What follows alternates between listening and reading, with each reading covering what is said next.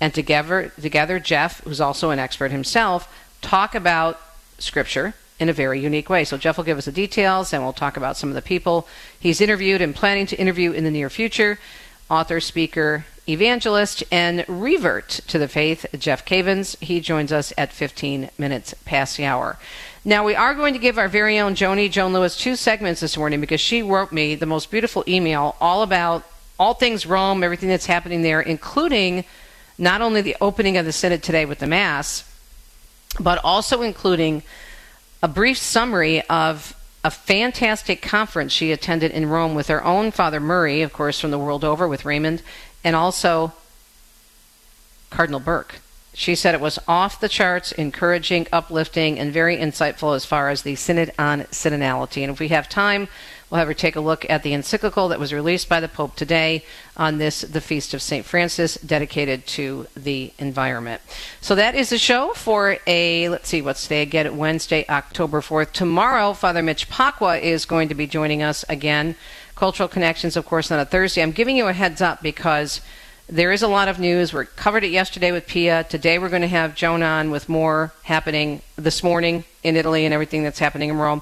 But tomorrow, Father Mitch is going to kind of break apart the response of the Pope to the cardinals and kind of take a look at that and also give us a perspective about how we need to be approaching the synod on synodality, especially when it comes to everything coming out of the media. Remember what Pia said and the subtitle of her article?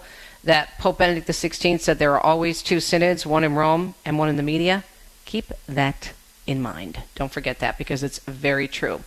Weather wise, the National Weather Service says severe weather and heavy rain in the southern plains and then record warmth in the Great Lakes and Northeast. Yeah, today in Michigan, this is a record for us. We're in the mid 80s.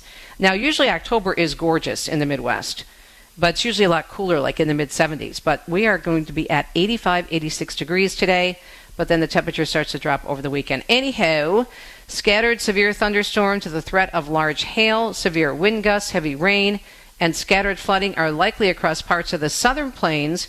And as we mentioned, some record high temperatures from the Great Lakes to the northeast. Now, some areas could be experiencing those warmer temperatures through tomorrow.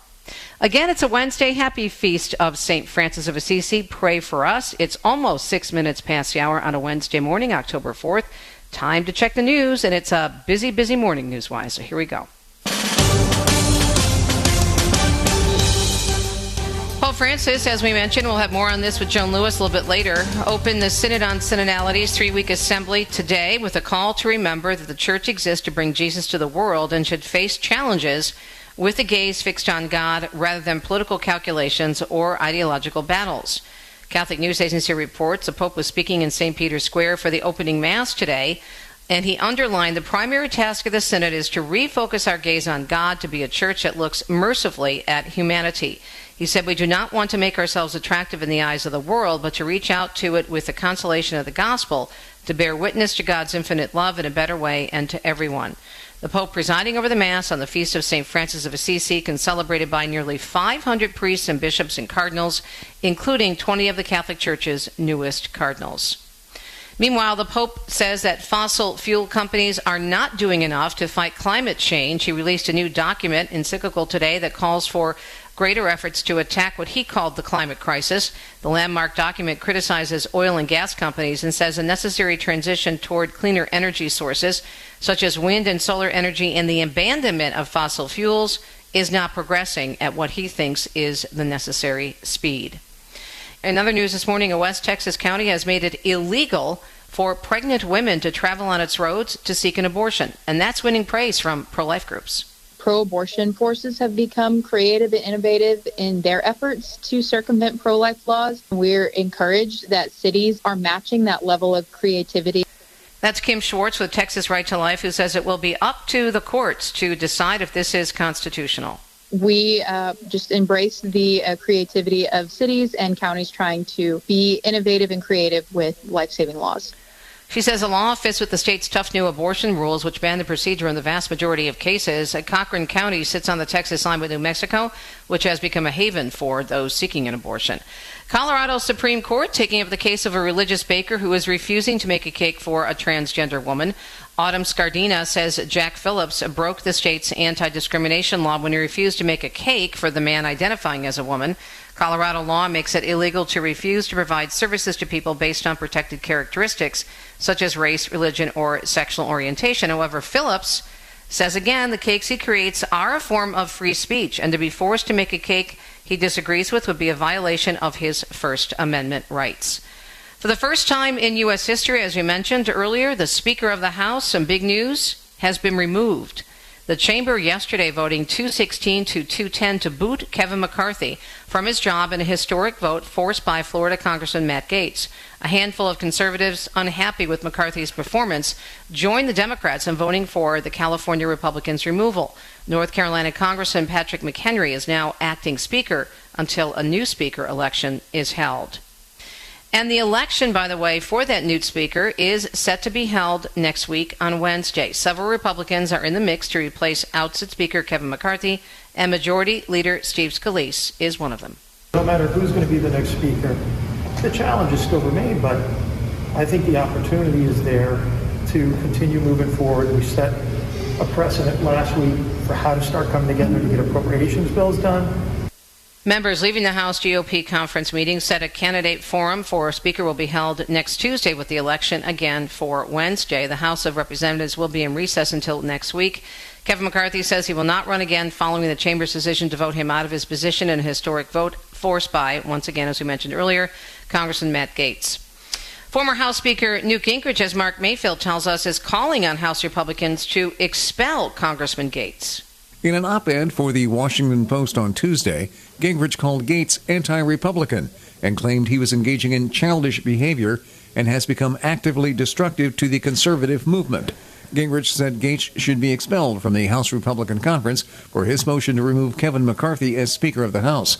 McCarthy was voted out of office Tuesday after Gaetz put forward a motion to vacate the chair. President Biden's son pleading not guilty to federal gun charges in Delaware. Hunter Biden facing three felony firearms charges, including unlawfully possessing a gun as an illegal drug user. The charges come after a prior plea deal that allowed Hunter Biden to enter a diversion program fell apart following scrutiny from a federal judge. His court appearance lasted about 40 minutes. His attorneys have called the charges illegitimate. A stopgap bill is giving Congress more time to work out the kinks in a final spending plan to keep the government running. The biggest hurdle will be finding border security ideas that a majority will approve. Raising the credible fear standard, surging immigration judges to the border, and getting cases heard immediately. That's Congressman Tony Gonzalez. The Texas border Republican says those three ideas have been floating around Capitol for a long time and have the best shot at passing now. He expects there to be plenty of debate, though, between now and November 17th. Officials searched 18 hours before issuing an Amber Alert for nine-year-old girl who was abducted by a stranger in New York City. So, as Karen Curtis tells us, when should an Amber Alert be issued? Miami Police Chief Manny Morales says his policy on Amber Alert is more aggressive. If you believe right from the onset that there's some nefarious activity or the child is in imminent danger, you put it out, right? I'd rather put it out and err on the side of caution. That's our policy down here. Charlotte Sena was eventually rescued by a SWAT team Monday night after police say the alleged kidnapper, Craig Ross, left his fingerprints on a ransom note he allegedly left in the family's mailbox. A national emergency alert test will blare out across the U.S. this week. According to FEMA, every TV, radio, and cell phone will be interrupted with an emergency message at 2:20 p.m. Eastern Time today. The test is set to last about a minute. Officials say the alert is similar to that of an Amber Alert, a warnings issued by the National Weather Service. The alert is being issued because federal emergency management coordinators need to make sure the system is still an effective way to warn Americans about emergencies. Low visibility and hazy skies being seen all the way down in Florida as a result of smoke from Canadian wildfires. There's an area of high pressure that is set up over the eastern part of the United States, and that high pressure has allowed some of the smoke from those wildfires in Canada to be transported southward across the Atlantic Ocean down towards us here in Florida. National Weather Service meteorologist Robert Garcia is saying the smoke has limited visibility to under two miles for drivers as far north as central Florida, and the problem, he said, could linger through today or longer. Anyone with upper respiratory sensitivities, they say, should limit their outdoor exposure. MGM Resorts International and Caesars Entertainment now facing a combined nine federal lawsuits following last month's cyber attack. The attack bringing down many of the operations at MGM's hotels and casinos, and thousands of customers say they had their personal information actually exposed. Caesar says a hacker managed to get a copy of the Caesars Rewards loyalty program database and the company was sued by a longtime Caesars Rewards member last week. The man claims the company was negligent in protecting its customers' personal information. That's the news today at about 13 minutes past the hour as we go into the break. So excited about having an old friend, old in terms of how long we've known each other. Not that he's old, of course not. Jeff Cavins, you know him well from his start on EW and Life on the Rock. He has a new program all about the Bible and his program, The Bible Timeline. It's actually a YouTube program. His website is jeffcavins.com, and no doubt there's probably a link there as well. But excited to talk to him about the Bible Timeline show. He will tell us all about it at the bottom of the hour. Our very own Joan Lewis. We are giving her two segments today because time always flies. Speaking of a timeline, when Joan's with us, and especially on the opening of the Synod on Synodality, which began in Rome today with a major mass at St. Peter's. Joan also attended a very important conference with Cardinal Burke and our own Father Murray, of course, from Raymond's program the world over. And she will fill us in on how inspiring that conference was and what they're saying about the Synod on synodality. All of that on a Wednesday. Thanks for tuning in to EWTN. Don't forget this program is co-produced to EWTN.com and AveMariaRadio.net are the websites of our two co-producers, always filled with great information and also archives if you want to go back and listen to one of the segments. We'll be right back on a Wednesday. St. Francis of Assisi, pray for us. Stay tuned. The wisdom of Mother Angelica. I told him about the woman who came to me and said her two children hadn't spoken to each other for two years. Their grandma died and she was very wealthy. She left half to each one. She said they're arguing over a commode. She said it's inlaid. Can you imagine being in hell and somebody saying to you, What are you here for? EWTN. Live truth. Live Catholic. People ask how they can care for older family members who can't fully care for themselves. One answer is Visiting Angels, America's choice in senior home care. Visiting Angels assists adults nationwide with 600 locations to continue living at home and not have to move into a nursing home. Their caregivers provide assistance in hygiene, meals, and light housework. Services are provided up to 24 hours per day, and you can select your caregiver before service begins. More information, including franchise opportunities, is on the web at visitingangels.com. This Ave Maria radio program is brought to you in part by Fathom Events. The new feature film, Mother Teresa and Me, is in theaters for one night only, Thursday, October 5th. Mother Teresa and Me weaves together the stories of two women Mother Teresa, who served the poor with love amidst her dark night of the soul, and Kavita, a young woman who is searching for love while struggling with her unexpected pregnancy. Information at fathomevents.com. That's fathomevents.com. This program is brought to you in part by Charity Mobile, a proud partner of Ave Maria Radio for over 15 years. Charity Mobile is the pro-life cell phone company and has sent nearly $2 million to thousands of pro-life charities. 4G LTE coverage is available nationwide, and 5% of your monthly plan price goes to your favorite pro-life charity. A video introduction is available at CharityMobile.com. Charity Mobile, everyday living, effortless giving. CharityMobile.com. Hi, I'm Jeff Cavins. Join me on the Bible Timeline Show as we travel through the Bible with some of the most insightful Catholic commentators of our time. Together, we'll walk through the story of salvation history and answer your most pressing questions about the Bible. Follow along with the Bible Timeline Chart, an amazing color coded Bible study tool that shows how all of the books of the Bible fit together to tell the story of salvation history. Get your free copy of the chart at ascensionpress.com forward slash chart. Oh, there you go. Jeff Cavins is our guest this morning, and his website is jeffcavins.com. This morning, we're going to be discussing, as you just heard in that 30 second trailer, the Bible Timeline Show on YouTube. Hey there, my friend. How are you? Hello, Jeff. Yes, I'm here. There you are. Okay, was- that's okay. I was just taken with your your your voice there. always the charmer. I was always great to hear you. All right, so tell us about the program. This sounds like a lot of fun.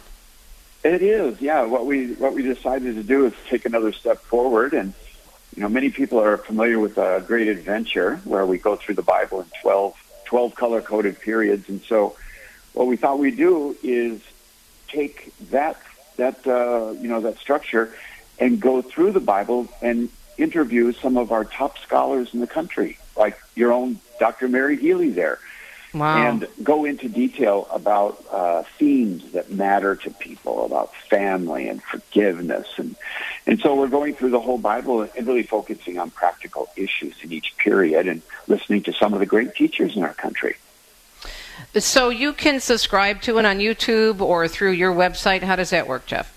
Yeah, you can go to uh, Bible in a Year website at Ascension, and uh, they have a YouTube channel, Bible in a Year YouTube channel, and uh, also a website with Ascension. And and this is coming along that. Our first guest was Father Mike Schmitz, and and so uh, he introduced it with me and kind of got the ball rolling. But yeah, you can go to Ascension.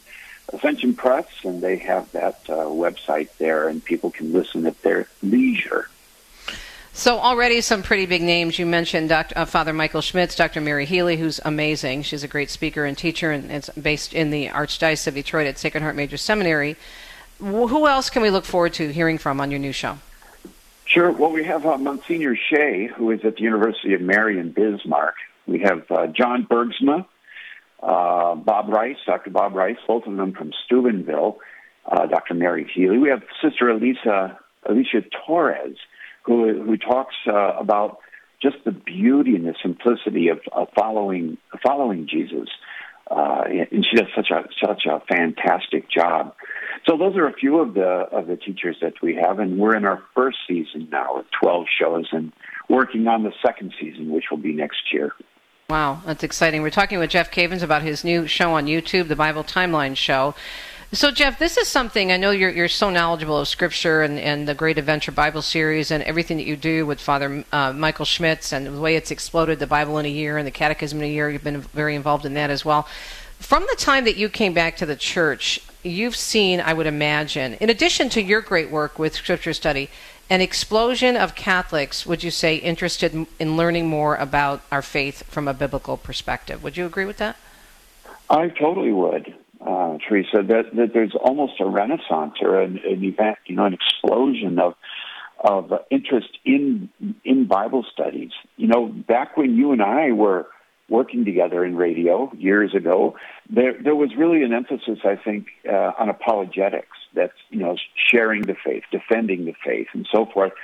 And we we started moving into a real interest in Scripture and showing the laity that you don't have to have a PhD to study Scripture. As Vatican II said, that in Scripture, our Heavenly Father comes down and talks to His children. And uh, that's what people are discovering. And I think that the complexity of life, and you wrote a book called Noise, that the noise in the world is drowning people, and they're looking for truth. They're looking for a foundation to base their life on. And there is no greater foundation than Jesus Christ, who is the foundation, the cornerstone, and, and his word is truth, and the truth will set you free. So I think that I think that we're living in the uh, the fruitful times of John Paul II and Pope Benedict, and, and we're we're seeing a lot of uh, what they taught and the foundation that they laid down. We're seeing the fruits of that now. I think. I would agree. Now, when did you first discover your love of Scripture? Was it on your while you were a Protestant pastor, or did it grow even more after that? Obviously, because you were including the Catholic perspective. So, when do you think you, you fell in love? I mean, you, you had a personal relationship with Jesus for so many years, Sure. but when really did Scripture start speaking to you? Do you think? Yeah, well, the scripture started speaking to to me immediately. I was 18 years old, and um, my wife now, Emily, she's the one that introduced me to scripture along with her mother. And I would say that at the at the very beginning, it was scripture that grabbed my heart. And when I made that decision that, man, I'm going to go all in with Jesus here at 18 years of age, the first thing I did is I went out and bought a Bible, very first thing. And I started reading it that day, and I have been reading it since. And it's the only thing in my entire life that so, besides Emily, of course, but so grabbed my heart that I've never veered from it. I've never left it and picked up some hobby that that you know eclipsed my love for Scripture. And I have found that that when I when I came into the Catholic Church, Teresa, it was compounded. It it went from like a three to a ten overnight because the church is the context in which we study the Bible, interpret the Bible, and live the Bible. And so once I came back to the Catholic Church, it just exploded in my own heart. And I was able to bring the great adventure into the Catholic uh, arena, uh, uh, you know, so to speak. And and I found that other people they they wanted it too, and and it was making a difference in in their life. But it it, it made a difference in my life, literally right right at the beginning, and I've I'm more excited now about it after 45 years than ever before. It's interesting you should say that because uh, Deacon Dom, um, as you know, my husband, he when sure. he entered a Bible study, it was a non-denominational Bible study. He never left. We never left the church, but he went into a men's Bible study, and he had the same effect when he started to read Scripture. It was like everything exploded in his head and in his heart, and he was able to connect the dots from growing up Catholic and being an altar boy and seeing the church in the Old Testament, you know, in Exodus, and it was such a phenomenal mm-hmm. experience that that led to this full blown reversion that also led to him discerning the diaconate. So, Scripture, yeah. I don't think we, we realize enough how important it is in our lives. Oh, you're right. It, it is so important, and it's so important for two reasons. One is that it reveals the heart of our Father. And uh, God reveals himself in word and deed in a way that we can understand. And the second is it reveals his overarching plan as the Catechism says in the first paragraph, God has a plan of sheer goodness, and the, the, the goal of that plan is to share his divine life with us. Uh, divinization, that we would become God, you know, in the sense of we're his children, adopted sons and daughters. And those two things, knowing the heart of your father, knowing his plan, that becomes the foundation on which you can live a good life. You can live the life that really will make you happy, gives purpose to your life, rather than just trying to figure it out ourselves, you know? Amen. Amen. Check out the new Bible Timeline show with our very own Jeff Cavins. Number of ways to get the link, whether it's through ascension.com or his website, jeffcavins.com. Great to speak with you, Jeff. God bless you. Keep up the great work. And up next, speaking of great work, Joan Lewis joins us and working hard on covering the Synod on Synodality, which actually opening today in Rome, but lots of news breaking.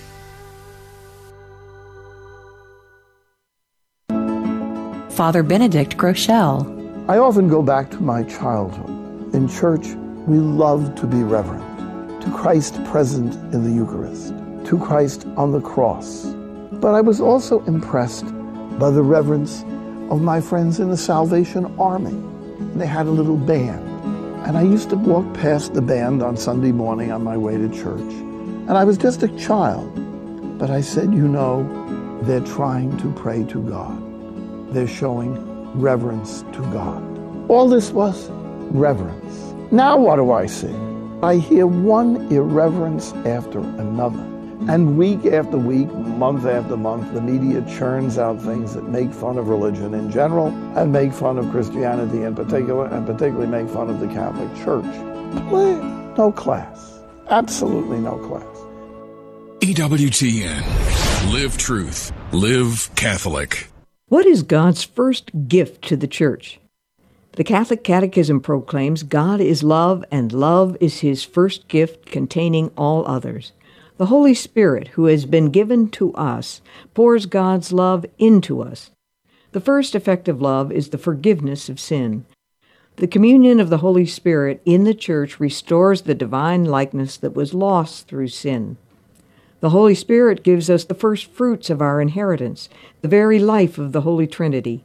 That fruit is to love, says the Catechism, as God has loved us.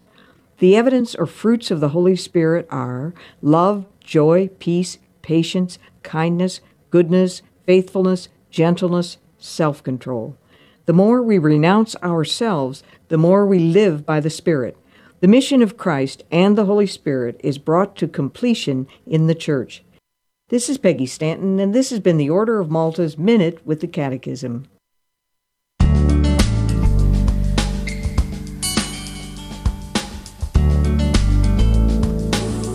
Welcome back. It is Wednesday, beautiful feast day in the Catholic Church, a feast of St. Francis of Assisi. Pray for us.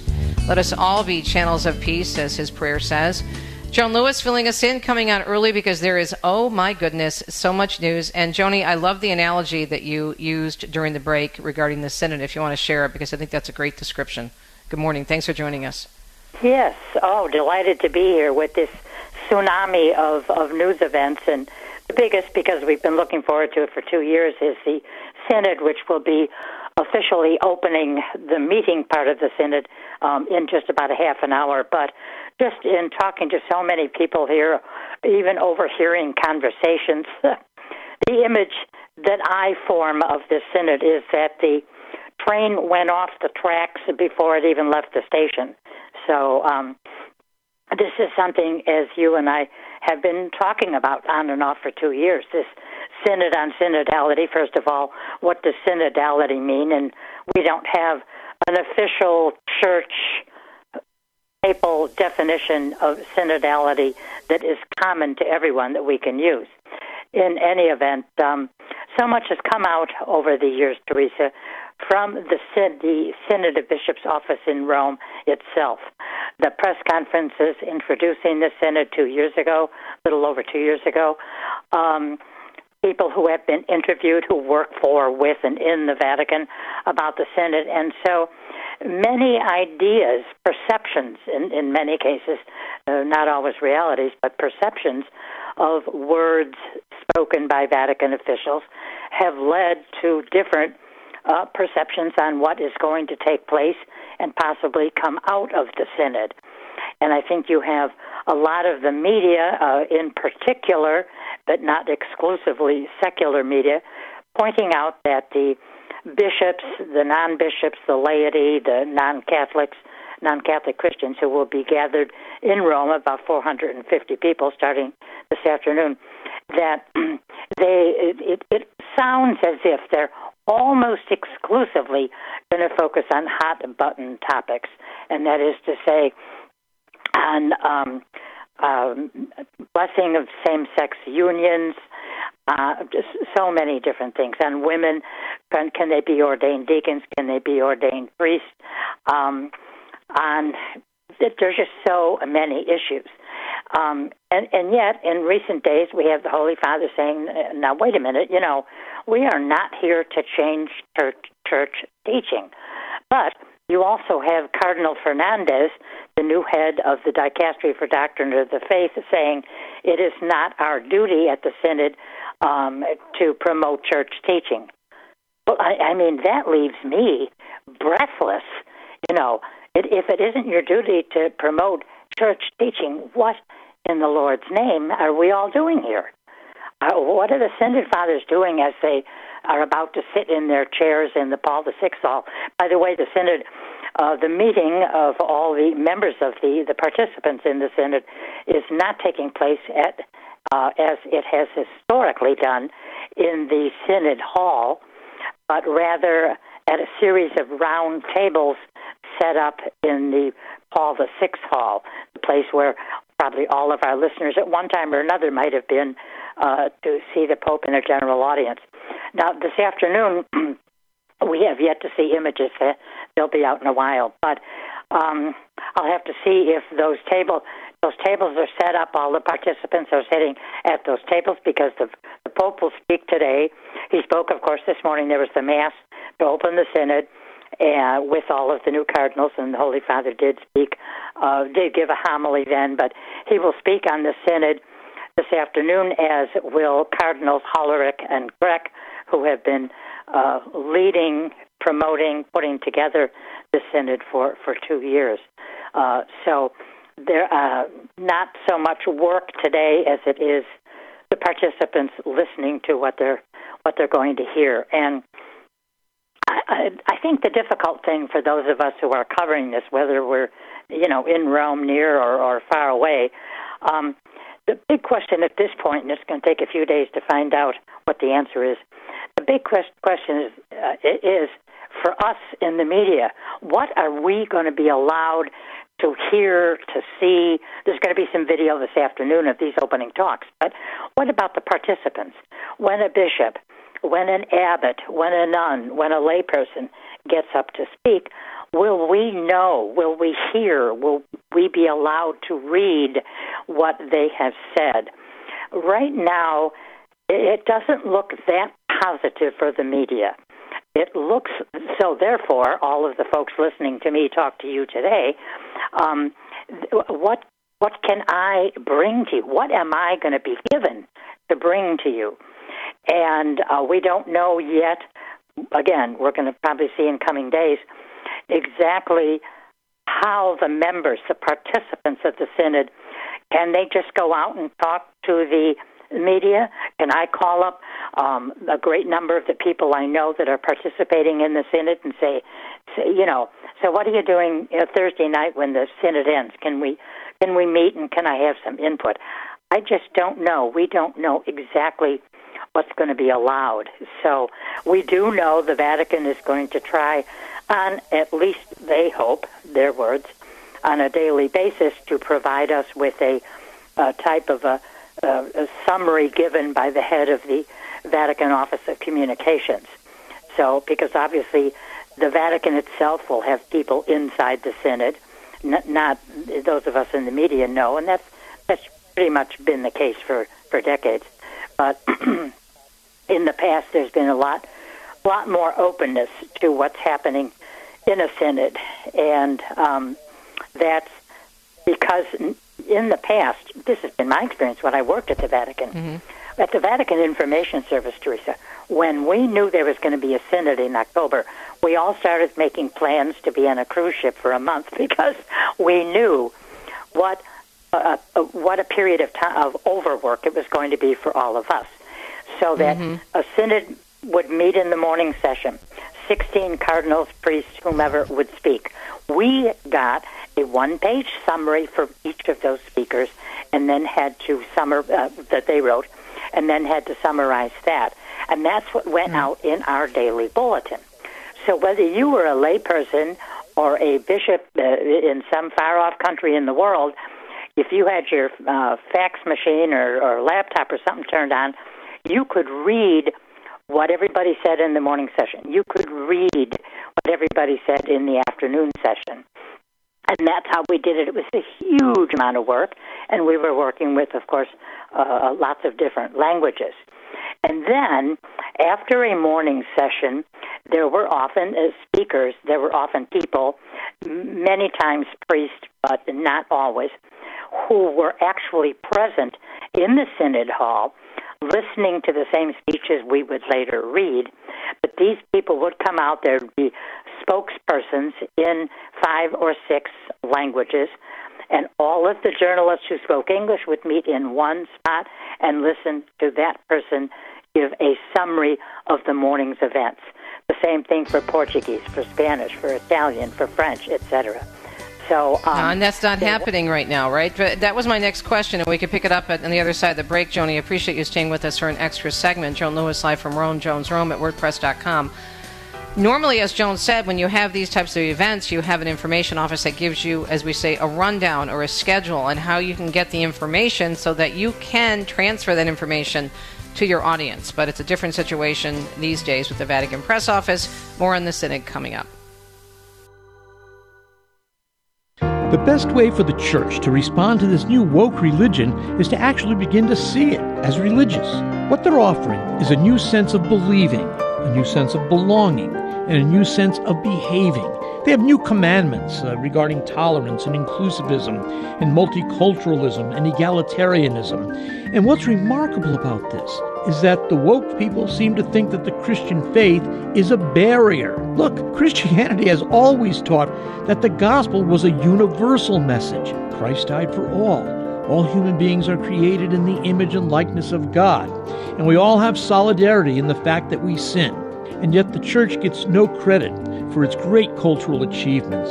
Look, the church has already welcomed every nation, family, and tribe. We are the first universal people. Kresta in the afternoon, weekdays at 4 Eastern on EWTN Radio. And now, the EWTN Family Prayer with Father Joseph. Family, a prayer that we pray together is a powerful prayer. So please pray together with me our EWTN family prayer. Today we pray for the caregivers of the sick. O most holy Trinity, Father, Son, and Holy Spirit, we adore you. You have first loved us, and through your Son, you have taught us the excellence of self giving love. Give to those who are caregivers of a sick parent or child, brother or sister, the assistance of your holy angels. Lessen their burdens and give them great joy in practicing a work of mercy. And since charity is never forgotten by you, reveal to them their heavenly reward. Amen.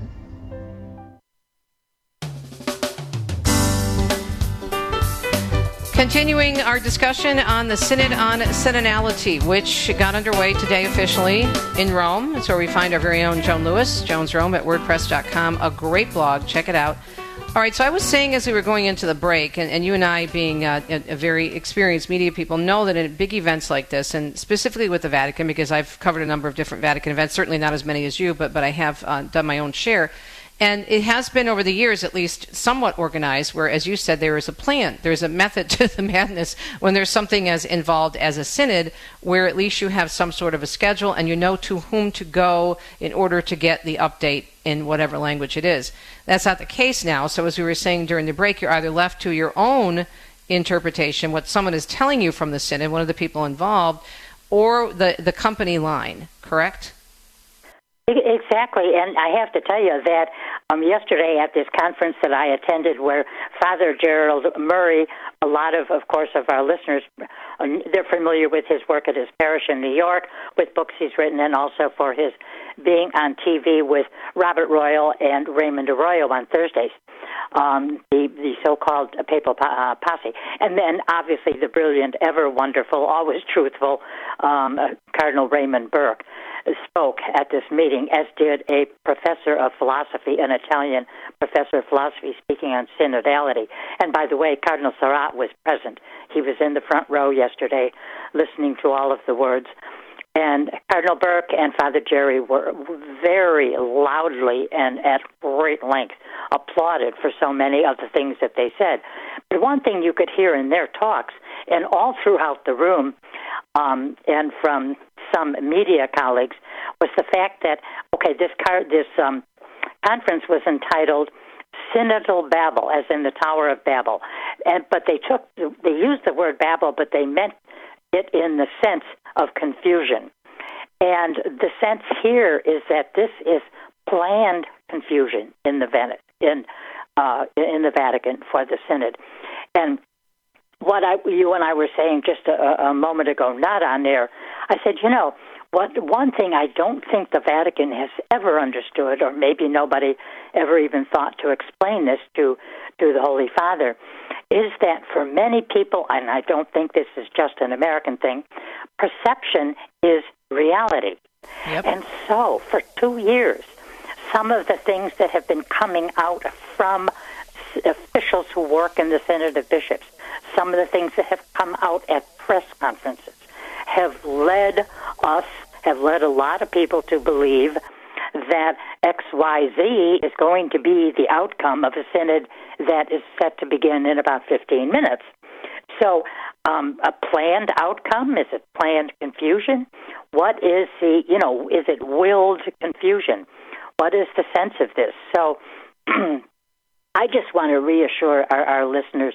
Uh, I'm a Pollyanna. I am an, an optimist in all capital letters, and I firmly believe that there are enough people of good sense, of goodwill, and of good faith, good church teachings in the synod to make sure that church teachings as we have known them to be for two millennia, uh, the Orthodox magisterium of the church to make sure that that is preserved. But, you know, I look at, and, and I'll try and translate some of what he said. I only have Cardinal Burke's remarks in Italian. I can translate them, but, you know, he talked about uh, the fact, he talked about many things at great length, but he talked about the fact of what was not listed as being an integral part of the synod, and that is, for example, Jesus Christ, the teachings of the church, the magisterium, and um, whereas so many other things that uh, are are not related to our faith life seem to be the subjects that will be uh, on the focus. And, and again, this is the first day. We've got, as I say, 15 minutes till the official opening and other speeches, but um, so, so we have to wait. In all fairness to the uh, to the contributors, to the participants, to what they say um, in that space. And again, we don't know how much of that we are going to hear. But I know that um, Cardinal Burke was very.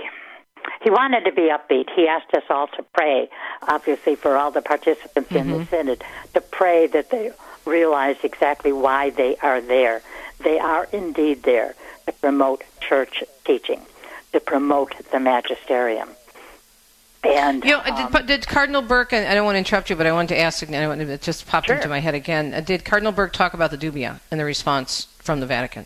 Oh, he, oh, yes, he did and um, he said that the dubia that he and other uh, four other cardinals officially signed off in the sense of signatures on, but many other cardinals who didn't sign it are behind what they said. He said these dubia were quite simply questions that had to do with the, the perennial doctrine and discipline of the church not with the agenda of a pope or, or, or, of a synod. So it wasn't criticism of the Holy Father, an attack on the Holy Father or the person of the Holy Father. But these, we have to know, we have to teach the faithful. So, can we teach the faithful? And then there were, you know, five different issues that uh, that they uh, that these uh, dubia spoke about. But if we have to teach the people, then we have to have from the person of the Holy Father in whom there is unity in the church with all the bishops, um, we have to have a definitive answer. Can this be done? Can that be done? So the five dubia were the interpretation of divine revelation. Can that change with the times? You know, we've got to update uh, what God told us to do because it's 2023. What about the blessing of same sex unions? A big thing there. What about synodality as a constitutive dimension of the church? And uh, Cardinal Burke spoke about this. He said, We know, we pray that the church is one, holy, Catholic, and apostolic. Do we now have to add synodal as a dimension of the church?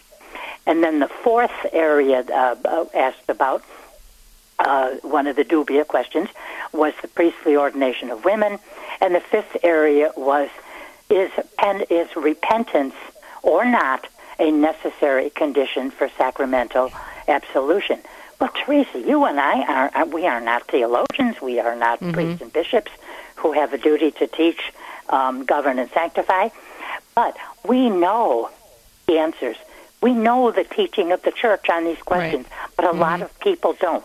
And all the five cardinals wanted was a yes or no answer, which is actually part of the tradition of using dubia in, in the church, dubia referring to questions. So um, to get those answers should have been easy, but if you went on the Vatican website to look at how the Holy Father answered these, or the new head of the Doctrine of the Faith, Cardinal Fernandez, a friend of the Pope's from Argentina, who, by the way, has um, is behind the writing of quite a number of, of papal documents. But when you go on the website, um, it's my word. It's like it's um, confusion in the Babel sense of things, but also um, the word salad used.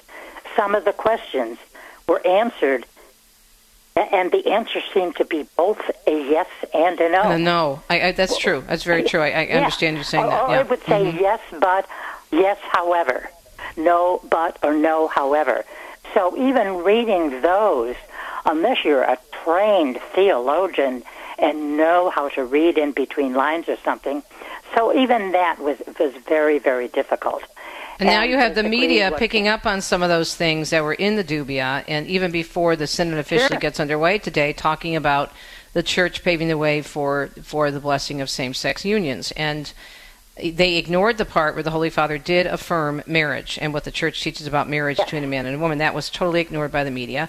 But again, this is what happens because perception, and the media know this all too well, and you just mentioned it, perception is reality. And people, even if we know the truth of the church teaching and that it cannot be changed, that they can't come to the Synod and say, no, we're voting for women priests, women deacons, we're voting to change all this stuff. That's not happening at this Synod. It can't happen. But the impression of it happening causes confusions and co- confusion and then more problems with the teaching, with us te- trying to teach it, or a, a priest or a deacon trying to teach it. Oh, and, and then also regarding the the dubia, we did have, and Cardinal Burke spoke of this yesterday.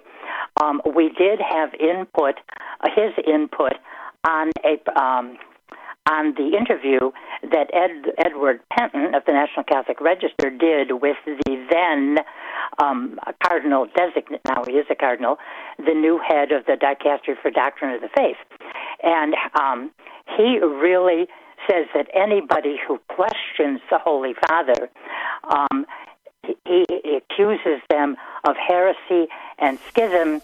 Those who ask the Holy Father, uh, you know, these questions, and he quoted um, when Cardinal Designate Fernandez, he told Edward Pentin, Pope not only has a duty to guard and preserve the static deposit of faith, but also a second unique charism given only to Peter and his successors, a living and active gift. Well, I want to tell you, faster than you can say gift, uh, Cardinal Burke absolutely uh, said that there is no charism that just the Holy Father has. There is no doctrinal, there is no papal doctrine. There's the doctrine of the entire church in the unity of the Pope, bishops, and, and the lay faithful, but there is no unique charism given only to Peter and his successors. Oh my gosh, Teresa, it was such a rich, rich meeting yesterday afternoon.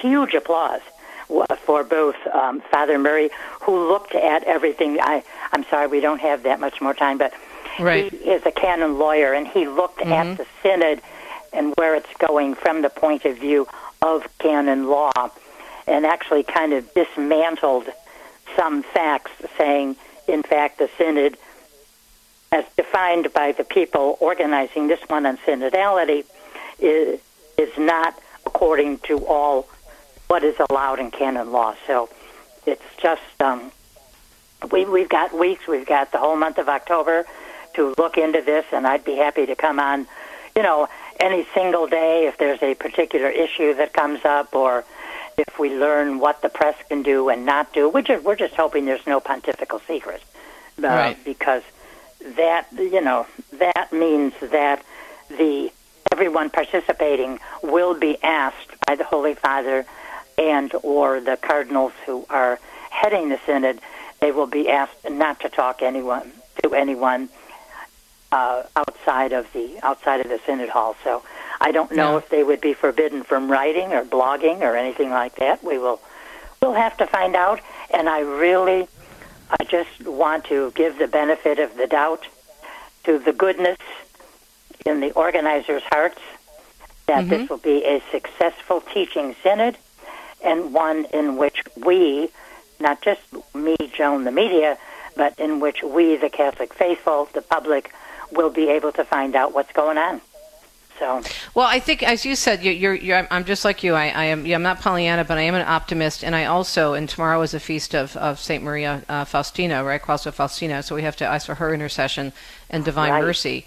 I, I just, I just believe in, in Jesus and what He gave us in the Church, and He said the gates of hell shall not prevail against her, and, and you are a rock, and on this rock I shall shall build my church. And we have to remember that a synod is not a place where they come and vote on this, that, or the other thing and change church teaching. However, it is a perception of what's being put out there by whomever and how it's being put out that can cause a lot of confusion and damage. And that's why we need to keep our sanity, keep our eyes on Jesus, and have good people like you, Yeah. Joan. And of course, tomorrow night, I'm sure Raymond will be flushing this out with uh, Father Murray and others.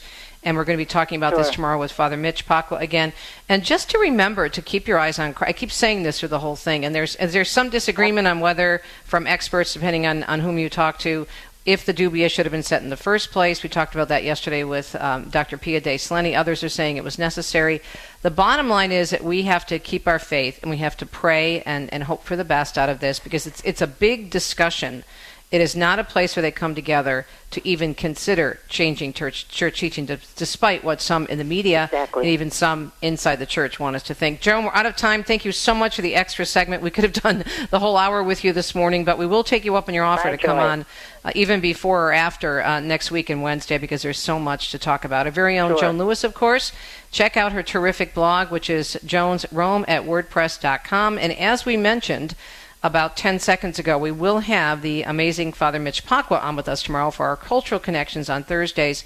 And he will also do the same thing Joan did today. Help us sort through all of this and remember to always keep our eyes on Jesus, the author and finisher of our faith. So, Joni, when can we see an update on your blog on this? Oh, we got a break. I'm sorry. Okay, we're running out of time. I keep talking. Okay, we'll be right People ask how they can care for older family members who can't fully care for themselves. One answer is Visiting Angels, America's choice in senior home care. Visiting Angels assists adults nationwide with 600 locations to continue living at home and not have to move into a nursing home. Their caregivers provide assistance in hygiene, meals, and light housework. Services are provided up to 24 hours per day, and you can select your caregiver before service begins. More information, including franchise opportunities, is on the web at visitingangels.com.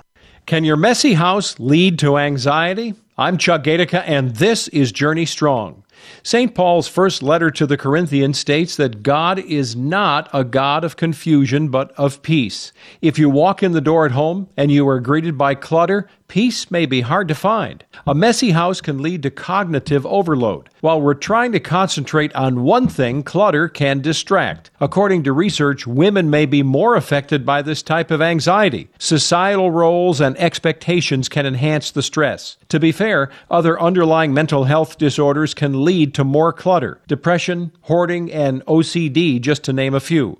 However, clutter can sometimes lead to more creativity. Bottom line, don't let a messy house define you as a good or bad person. Take baby steps to negotiate with those responsible for messes to make change, or hire a cleaning person. Check out the Journey Strong tab for more on clutter at the homepage of AveMariaRadio.net.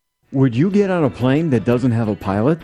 Investing in passive index mutual funds may present the same issue. The Ave Maria mutual funds are actively managed by seasoned investment professionals to help you meet your investment goals in a morally responsible way. Ave Maria funds are managed to conform to pro life and pro family values. Long term investors could invest in the no load Ave Maria mutual funds.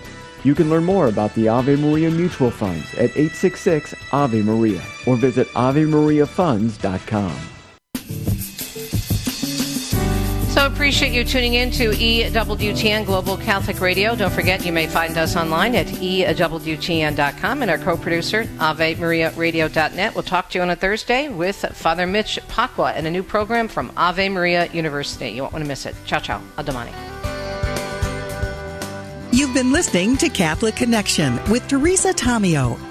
Catholic Connection is a co production of Ave Maria Radio and EWTN Radio and carried across the EWTN Global Catholic Radio Network. Our producer is Andrew Kruchek. For copies of this program or for more information, visit AveMariaRadio.net. That's A V E Maria Radio.net. Thanks for listening and join us next time for another edition of Catholic Connection.